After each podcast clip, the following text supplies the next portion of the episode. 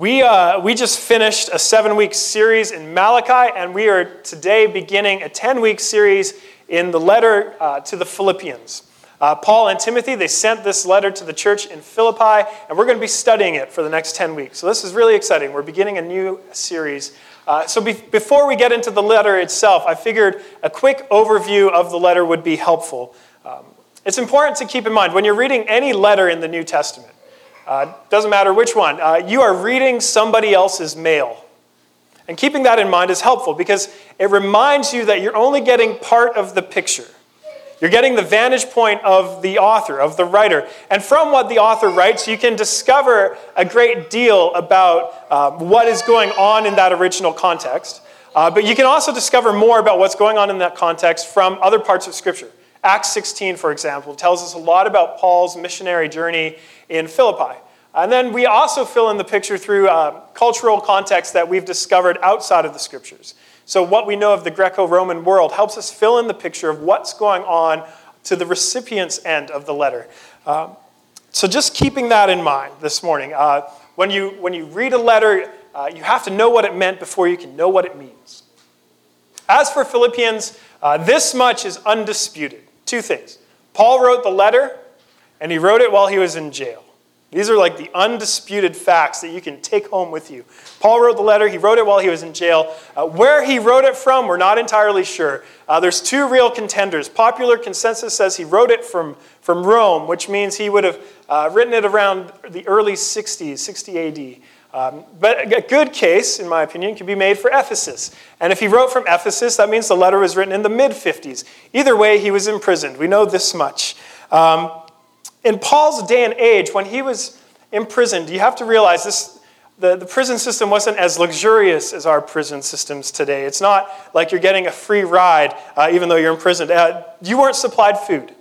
Uh, you weren't given any food. You, you, you were pretty much at the mercy of any friends or family uh, who would come and visit you and provide for your needs. Uh, it, was, it, was, a very difficult time and situation to be in.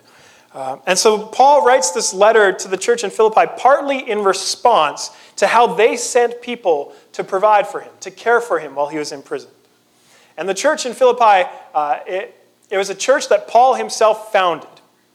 It's a eastern city in Macedonia. That would today be northern Greece. Uh, and it's the first place in Europe that heard the gospel of Jesus. Uh, we know from other sources that uh, the city of Philippi um, was a predominantly Roman city with a lot of army veterans. This was where a lot of the army veterans retired. And so there was a deep loyalty to Rome. Uh, there was a deep loyalty to Caesar. You have people who had fought to see Rome established. You had people who had seen their friends give their lives to have Rome established. When people greeted one another in the streets, they would greet one another by saying, Caesar is Lord. And we'll see in a couple weeks, this is why Paul talks a great deal about citizenship. Where is your true citizenship? We also see in this letter um, a more personal side of Paul. Uh, Galatians, for example, you know, Paul says, you know, Paul, an apostle. You foolish Galatians. Like this is his opener, very, very soft opener. In this letter, uh, a softer side of Paul is on display. He's full of thanks, he's full of gratitude. Uh, it's described as a friendship letter because we see more of his heart. But even though we see a more personal Paul, um, his heart still beats with his pastoral and theological and missional impulse. Uh, when he shares his heart with the church, he also pastors them. When he shares his heart, he also imparts theology. When he shares his heart, he praises them, but he calls them to continue participating in God's mission in the world. Our passage today, uh, Philippians 1, uh, verses 1 through 11, it contains what could be said is the motto of the letter. Verse 6 The God who began a good work in you will bring it to completion at the day of Jesus Christ. This sums up Philippians. The God who began a good work in you will bring it to completion at the day of Jesus Christ. It's because of this truth uh, that Paul isn't defeated by being imprisoned. Rather, he's overwhelmed with joy because of the stunning totality of the gospel. He offers thanks and affection and praise because of the gospel. And it's his aim throughout the letter to remind the church in Philippi that the God who started the work in their lives will bring it all the way to completion. And between now and then, they have to continue joining God in his work of renewal within the world. So, as we begin Philippians this morning, uh, I want to take a look at one big idea because of the stunning totality of the gospel, we have a joy bigger than ourselves. So, first, we're going to look at the joy of the gospel. Second, we're going to look at the struggle of the gospel. And lastly, uh, we're going to look at the ongoing, enduring nature of the joy of the gospel. So, the joy of the gospel, the struggle of the gospel, the ongoing uh, joy of the gospel. Open your Bibles with me to Philippians chapter 1, verses 3 and 4. I thank my God in all my remembrance of you, always in every prayer of mine for you all, making my prayer with joy. Remember, Paul's in jail. Yet his circumstances don't rob him of joy. He's, he's imprisoned, he's dependent on the mercy of others to, to provide food and water for him, but he's filled with joy. He's, he's praying, he's, he's giving thanks. And, and throughout the letter that he writes while in prison, he, he calls the community to rejoice nine times. He talks about joy five other times. He, uh, he is very concerned that the church uh, understand the joy that is in following Jesus. But what sort of joy is he talking about? What sort of joy is this? The movie uh, Love Actually. Uh, guys, uh, it's okay. Liam Neeson's in it. It's manly. You can admit you like it. Great movie, great movie. And, and you remember the opening scene. You know, you have the dreamy, uh, what's his name? Hugh Grant. And he, he's narrating. He says, Whenever I get gloomy about the state of the world, I think about the arrivals gate at the Heathrow airport. I can't do accents, but um, this is the opening line. And, and you, get, you get bombarded, right, with, with image after image after image of image of people filled with joy and happiness because they're being reunited with loved ones that they haven't seen in a while. And even for those of us with robot like emotions, we are, are warmed by the opening of this movie. Because the joy that we can feel towards other people is absolutely stunning, isn't it? I remember the joy of my wedding day. I remember uh, the joy of Ansley being born. I remember the joy of, of seeing other friends uh, celebrate major milestones in their lives. The, the, joy we can feel towards other people and, and the joy they're experiencing. It's absolutely stunning. But there's something deeper being said in this opening scene in Love Actually. Hugh Grant is actually recognizing that his joy is found outside of himself. And he's on to something here. Now, for him, it's the arrivals gate at the Heathrow airport. Um, that's where he finds joy in others. Uh, and, and we know this. We know what it is to find joy outside of ourselves, whether it's a place or a thing or a person. Uh, for some of us, yeah, sure, it's the Heathrow airport. Uh, but for many others, it's, it's the joy of hanging out with friends. It's the joy of being home on vacation and seeing your family. It's the joy of being on, on vacation, period, it's the joy that the sun is out. And come on, let's be honest. In Vancouver, we know that joy the joy of the sun. It's the joy of a good cup of coffee. It's, it's the joy of a parking space opening just at the right minute, you know? Uh, it's the joy of Ren and Stimpy. Happy, happy, joy, joy. Like, whatever it is, um, joy. We, we, we know what it is to find joy outside of ourselves. But we also know how the joy that we find outside of ourselves isn't so stable and how it can be fleeting. I often wonder in, in Love Actually if they showed a real you know, airport arrival scene, you know, like the, the, the, parents who just traveled with the newborn for the first time, like them, you know, getting off the plane, the person who's on the phone because their friend forgot to pick them up and they're furious, uh, you, you, know, the, the child who's getting handed off because uh, their parents are divorced and they're being escorted by an airport supervisor because no parents is there. Yeah, yeah, joy, it can be robbed from us. Uh, we know this in our own lives. Um, we have joy in our friends, but then they, they move away. We have joy being home for the holidays, but the holidays end. We have joy over the parking spot, only to return and have a parking ticket. Um, we have joy over our childhood cartoons, only to grow up and realize they were really weird. Um, or hear me out. You know the joy of, say, a friend named Alistair uh, buying you a chocolate Kinder Egg. Why? Because gifts just seem to be your love language, especially food gifts. And I don't know, maybe your name's Roger Revel. And um, what you do is you leave your treasured you know, gift egg on your desk for two weeks in the office. Two weeks. And Alistair sees this egg every single day. And so he eats it.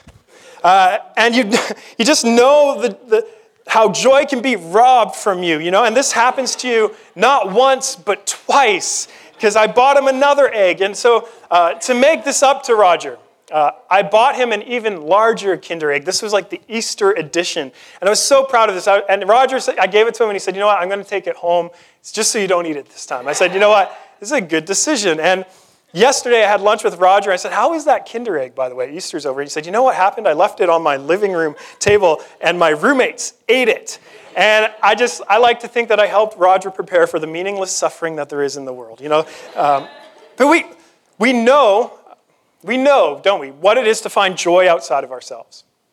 But we know how unstable that joy is and how that joy can be robbed from us. We know how that joy can be fleeting. And this sort of joy, if we're honest, is more like a temporary state of happiness. It's, a, it's an emotion that comes for a moment and then is, is fleeting. It's hardly a state of being that helps us endure through difficult times. Uh, it seems actually that the most trivial bump in the road can can rob us of this kind of emotional joy, can't it? The offhand comment from someone, uh, the friend who forgot to pick you up, uh, the, the, the egg getting eaten. these things happen, and we can see our, our joy dissipate. And we have to wonder was this joy at all, or is this just a fleeting emotion? Paul. Paul's in jail, and he is full of joy. And I don't think this is just a happiness. I think this is a state of being. And what sort of joy is this? It's a joy found outside of himself. This much is true. Uh, but the source of Paul's joy, it's more than uh, the affection he feels towards the church in Philippi, although that's there. Uh, it's more than the fleeting feelings of happiness or simple pleasures that come and go. No, Paul's joy is the joy of the gospel. Look at verse 5. Because of your partnership in the gospel from the first day until now, he's saying, I make my prayer with joy because of this. The joy of the gospel. Which means, uh, if you think, if you're here this morning and you think, the, the, the, Christian message of the death and resurrection of Jesus, which is what we call the gospel, if you think this is a joyless message, um, I would propose you haven't actually heard the gospel, because the gospel is fundamentally a joyful message. It is fundamentally a message that contains joy. And Paul, he knows this. His joy is in the church in Philippi's partnership in the gospel, how they've shared in the gospel. And he remembers two things.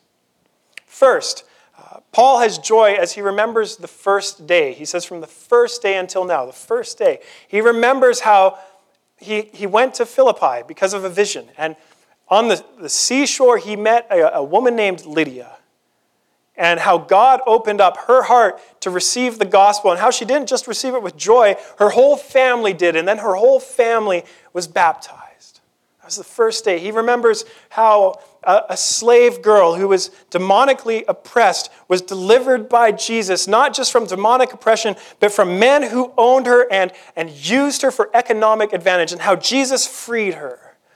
He remembers how he went to jail. So Paul had been in jail many times, and, and, and God miraculously freed them. And the jailer was about to commit suicide because it would have cost him his life. And, and Paul shared the gospel, and the man converted, and his whole household became believers, even the little babies, and they were all baptized. That part's not in there, but you know what I mean. Um, Paul, he remembers, you know, faces, and he remembers names, and he's filled with joy because he remembers how the saving and beautiful power of the gospel came into people's lives. The joy of the, of the gospel on, on one side of the coin is how the gospel saves.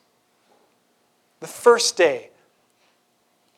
Secondly, though, Paul has joy because he sees the gospel still working through the church's life from the first day until now. In the letter, it, he, he speaks of Epaphroditus.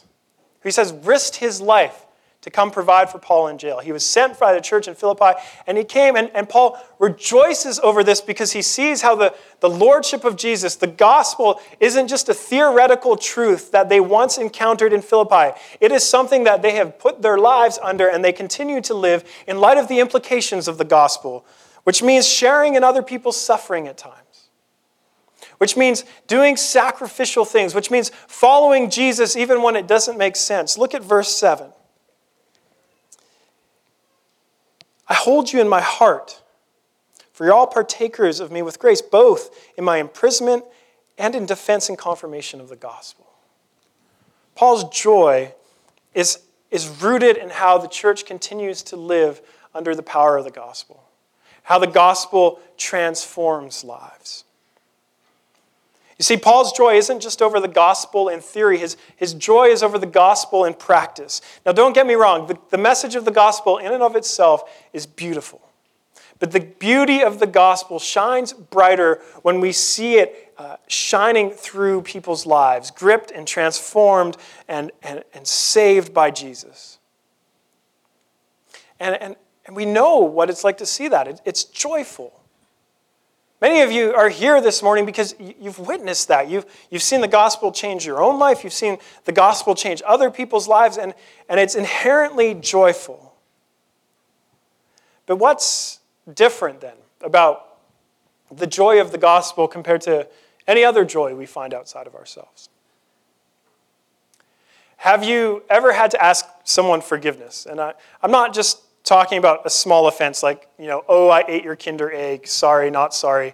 Um, I, I'm talking about, you know, the heavier stuff, the, the weightier stuff, the friendship, you know, ending, marriage destroying, family dividing sort of offense. Have you ever had to ask sorry for that sort of stuff?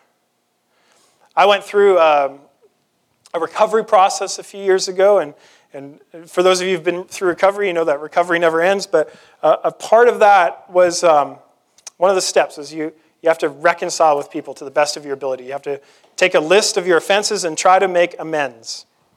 And my list was long and it was painful. And, and sometimes the hardest part was, you know, you, I'd reach out to someone and they, they wouldn't want to even talk.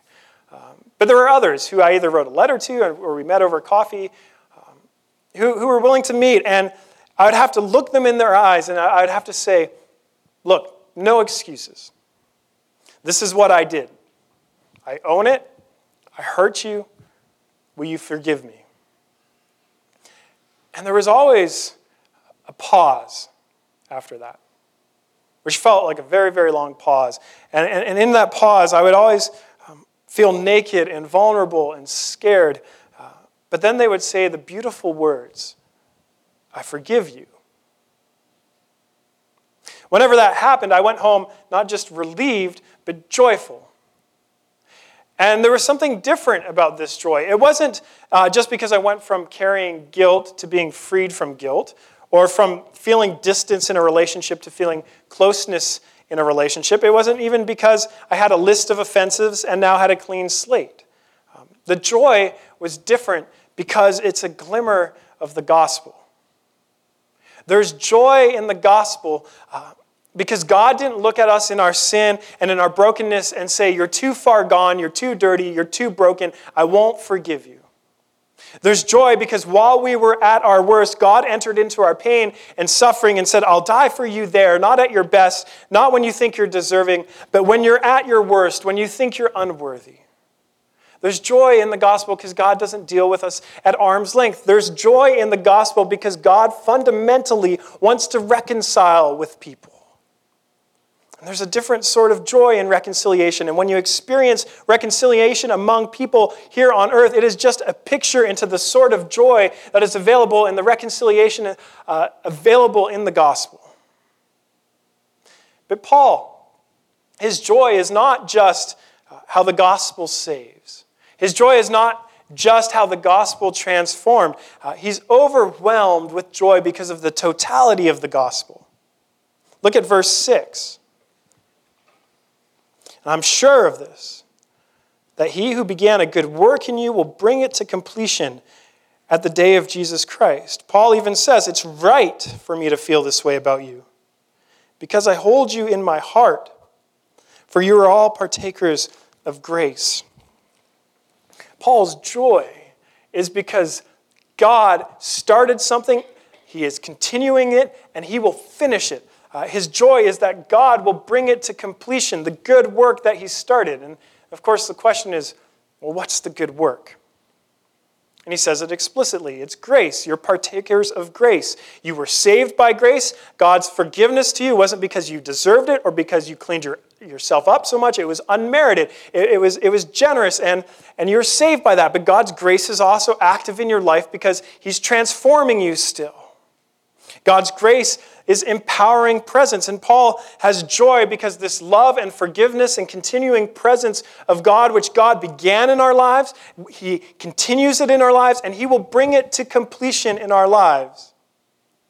Paul rejoices over the grace of the gospel.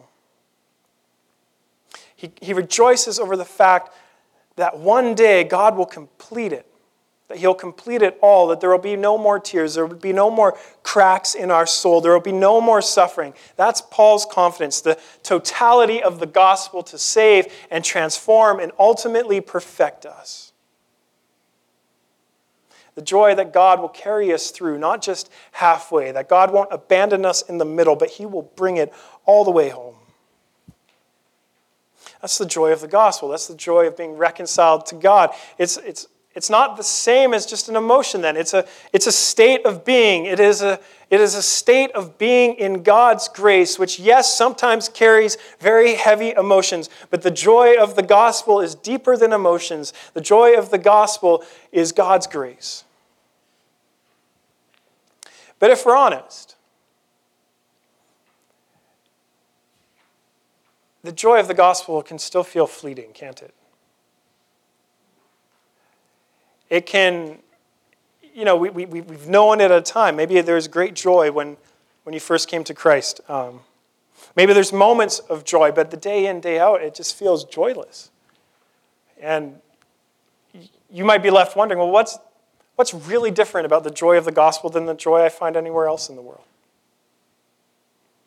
And for some of you here, you're just not naturally joyful, right? Like your disposition is just not joyful. You're sort of an Eeyore like me. Uh, like my, my natural proclivity is not to be a, a glass um, half full kind of guy. Uh, and and I'll, I'll, be honest with you, I really had a tough time preparing this text because I'm looking at this and, and I don't feel joy all the time. And, and I, can, I can look at these commands to be joyful. I can look at how Paul is joyful and I can start to feel shame and, and, and guilt for not exhibiting this joy that I think I'm supposed to contain, uh, not just as a minister, but as a follower of Jesus. And I, if I'm honest, I can be really skeptical towards people who seem to be too joyful. It's hard. And I get, and I think many of you here get, why David prays, Lord, restore to me the joy of my salvation. Because it's easy to feel like we have to muster up some sort of joy, or fake a smile, or to feel like um, we need to express joy to others. But when we live in, in that realm where we feel like we have to muster up joy in the gospel, it feels like a lot of work. We can read verses 9 and 10 here in Philippians and feel worse. Paul writes, It's my prayer that your love may abound more and more with knowledge and all discernment so that you may approve what is excellent and so be pure and blameless for the day of Jesus Christ. Isn't this the kind of thing that robs us of joy when we read our Bibles? I have to be more loving. I have to be loving with knowledge and discernment. How does love connect with knowledge and discernment? Now I have to go get a commentary and read that, and that feels like a, a lot of work. I, I have to pursue excellence. I have to be pure. I have to be blameless, this all feels like a lot of work. The pressure, the responsibilities, the actions we have to take, uh, the checklists, they can rob us of joy. It slips away, and suddenly um, life with Jesus feels more like a burden than a joy. When Paul says that we have to be pure and blameless, uh, we start to think that our transformation here and now and between now and eternity is entirely on our own shoulders. And that's deeply discouraging because we know deep down, no matter how hard we try, we will never be pure and blameless before God. Verses 9 and 10, they can be so uh, discouraging because they seem antithetical to grace. Uh, how on earth can we be expected to be pure and blameless? And so we start to lose the joy of the gospel because we start living as if we have to work for the joy of the gospel. Or we start thinking that our experience of joy is dependent on ourselves. But that isn't what's going on here in Philippians. If Paul was actually calling us in verse 9 to be pure and blameless, then yes, it would be crushing to us. It would deplete our joy. But that's not what Paul's doing. This is Paul's prayer for the church. This is not Paul's instruction. This is not his checklist. This is his prayer. He is praying that God, the God who began a good work, would continue to bring about the good work in their lives. He's praying for the church because he knows the church can't accomplish this on their own. And to make that crystal clear, Paul writes in verse 11 that we may be filled with the righteousness that comes through Jesus Christ to the glory and praise of God. This growing in love, this growing in excellence, this growing in purity and blamelessness, it's not something we make happen in our lives. It's something that Christ enacts in our lives. It's something that comes through Jesus. It's something that happens because the God who began a good work in you will bring it to completion. Jesus is doing something in us that we are not capable of bringing about in ourselves. It's so important to understand that uh, our joy isn't dependent on our ability to muster up joy in the gospel. Our joy is not found in ourselves. Take a look at verse 8 with me. You might have noticed I skipped over this verse. I'm saving the best for last. For God is my witness, how I yearn for you, all with the affection of Christ Jesus. For God is my witness, how I yearn for you all with the affection of Christ Jesus. Look, look at this photo. Uh, what do you see? You see a park, uh, some trees, you see buildings, uh, you see the mountains, you see some skyline. if you look really hard, you see some cars and some people. But it's, it's a generally pretty stunning photo of, of Vancouver, right? This is beautiful. You don't see the, the glass window, do you? You don't see the window pane. Why? Because that's not the point of the window. The point of the window is to highlight and frame the beauty. In the same way, Paul is but a window to Christ. Paul's affection and all of the things he describes of how he feels towards the church, he says, is really just my affections. Um, they are pointing towards the affections of Christ. This is Christ's affections working in and through me, and they are just a glimmer of the affection Christ has towards us. How beautiful is that? All of the joy, all of the things we see here in Philippians are a glimpse of the affections Christ has towards us. So when we read it, we can hear Christ say, I'm thankful for you. I remember you. I won't let you go. I hold you in my heart. I always pray for you with joy. Paul's saying we shouldn't hear those coming out of uh, just his mouth. We should hear Christ speaking. Because the joy of the gospel is found in the fact that Jesus has joy in us. And that his joy towards us does not change. It's his joy, not ours, but it becomes ours. How do we know that's true? Well, first, Paul says from start to finish and everywhere in between, uh, it is God's joy to bring grace into your life. It's God's uh, joy. It, this is the stunning totality of the gospel that it was God's joy to send his son, even um, despite the cost, even though Christ would have to lay down his life. It was his joy to save us. It was his it is His joy to be present in our lives through the Holy Spirit, uh, transforming us. It is God's joy to ultimately bring us to completion, which is why the author of Hebrews writes, For the joy set before him, Jesus endured the cross. Now, on one level, that is talking about Christ returning to the glory he had with the Father before uh, he entered into creation. This is about the joy of Christ returning to the right hand of God. But it also is about the joy Christ feels towards bringing a adopted family with him into the heavenly place. It is the joy of Christ bringing about our reconciliation. It was his joy in us that he endured the cross for us and scorned its shame. Think about the power of that. Secondly, we can trust that Christ really has joy in us and over us. Because Jesus himself prays that his, his joy might be fulfilled in us in the Gospel of John. This is Christ's prayer, that we would have his joy. The ongoing joy of the gospel in your life is the truth that Jesus' joy over you doesn't cease. His desire uh, of joy to be in you doesn't change, and he will ultimately fulfill that joy in you in eternity. Should at least make you crack a little bit of a smile, or none at all, but a little. Look, I get it. I, a sermon, if you struggle with depression, if you struggle with ongoing sadness, um, hopelessness, a sermon's not going to fix it. I, I, just have to recognize that. And I want you to know um, at St. Peter's, we want to be a community where you can be honest about this sort of stuff. I, I want this to be a community where you can say, you know what, I don't feel joy about this message. I believe it, but I don't feel the joy, and I, I feel kind of messed up that I don't. And I want you to know that as you are today is, is, is, as you are today, and God loves you in this place, and we, we meet you in this place, and we want to walk with you in figuring out what it's like to experience the ongoing joy of the gospel. We want to pray with you that you might experience that more, that we all might experience that more, that I might experience that more.